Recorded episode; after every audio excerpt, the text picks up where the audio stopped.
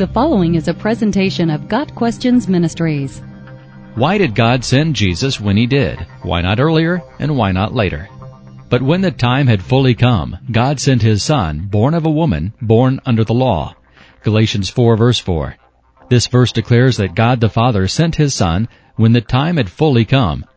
There were many things occurring at the time of the first century that, at least by human reasoning, seemed to make it ideal for Christ to come then.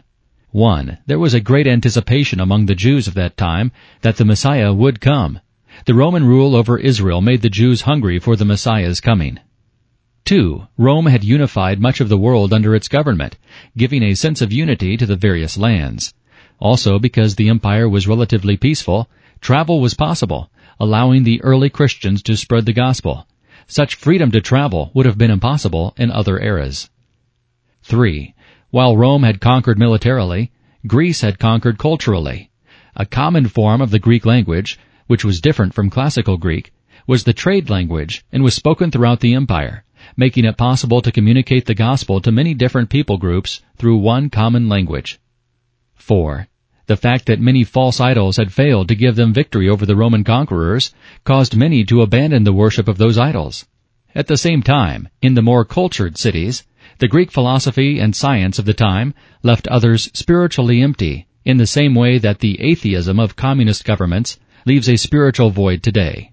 5. The mystery religions of the time emphasized a Savior God and required worshippers to offer bloody sacrifices, thus making the gospel of Christ, which involved one ultimate sacrifice, believable to them.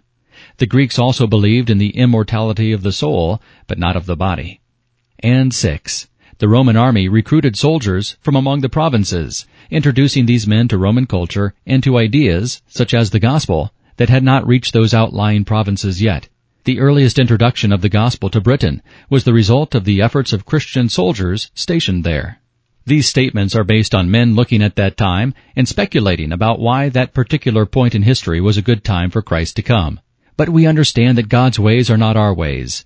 Isaiah 55 verse 8 and these may or may not have been some reasons why he chose that particular time to send his son. From the context of Galatians 3 and 4, it is evident that God sought to lay a foundation through the Jewish law that would prepare for the coming of the Messiah. The law was meant to help people understand the depth of their sinfulness in that they were incapable of keeping the law, so that they might more readily accept the cure for that sin through Jesus the Messiah. Romans 3 verses 19 and 20, and Galatians 3 verses 22 and 23. The law was also put in charge to lead people to Jesus as the Messiah. Galatians 3 verse 24. It did this through its many prophecies concerning the Messiah, which Jesus fulfilled. Add to this the sacrificial system that pointed to the need for a sacrifice for sin, as well as its own inadequacy, with each sacrifice always requiring later additional ones. Old Testament history also painted pictures of the person and work of Christ through several events and religious feasts, such as the willingness of Abraham to offer up Isaac, or the details of the Passover during the Exodus from Egypt. Finally, Christ came when he did in fulfillment of specific prophecy. Daniel 9 verses 24 through 27 speaks of the 70 weeks, or the 70 sevens. From the context, these weeks, or sevens, refer to groups of seven years, not seven days. We can examine history and line up the details of the first 69 weeks the 70th week will take place at a future point. The countdown of the 70 weeks begins with the going forth of the command to restore and build Jerusalem, verse 25. This command was given by Artaxerxes Longimanus in 445 BC. See Nehemiah 2 verse 5. After seven sevens, plus 62 sevens, or 69 times seven years, the prophecy states, the anointed one will be cut off, and will have nothing, the people of the ruler who will come will destroy the city and the sanctuary, and that the end will come like a flood, meaning major destruction, in verse 26. Here we have an unmistakable reference to the Savior's death on the cross.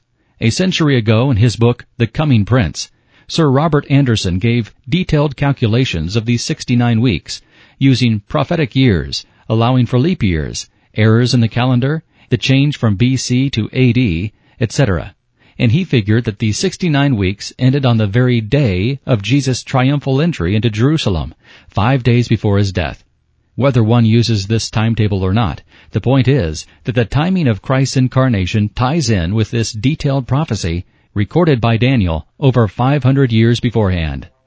The timing of Christ's incarnation was such that the people of that time were prepared for his coming. The people of every century since then have more than sufficient evidence that Jesus was indeed the promised Messiah through his fulfillment of the scriptures that pictured and prophesied his coming in great detail. Got Questions Ministry seeks to glorify the Lord Jesus Christ by providing biblical answers to today's questions. Online at GotQuestions.org.